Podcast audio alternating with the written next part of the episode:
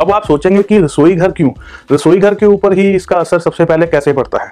अब जिसका काम धंधा बहुत अच्छा चल रहा है, पैसा आ रहा है बिज़नेस बहुत बढ़िया चल रहा है, उस समय में आप क्या करते हैं? बहुत अच्छी अच्छी जगह पर जाते हैं, पकवान खाते हैं, बढ़िया रेस्टोरेंट बढ़िया होटलों में जाते हैं।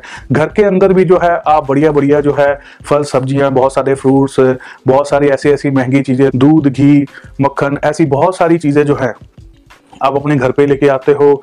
बहुत सारे जो है, राशन भी जो होता है घर का, वो भी जो है पूरा उस समय में आप कर देते हो। मिनटों स्किंटों में जो है बढ़िया बढ़िया पकवान जो है बनने लग जाते हैं।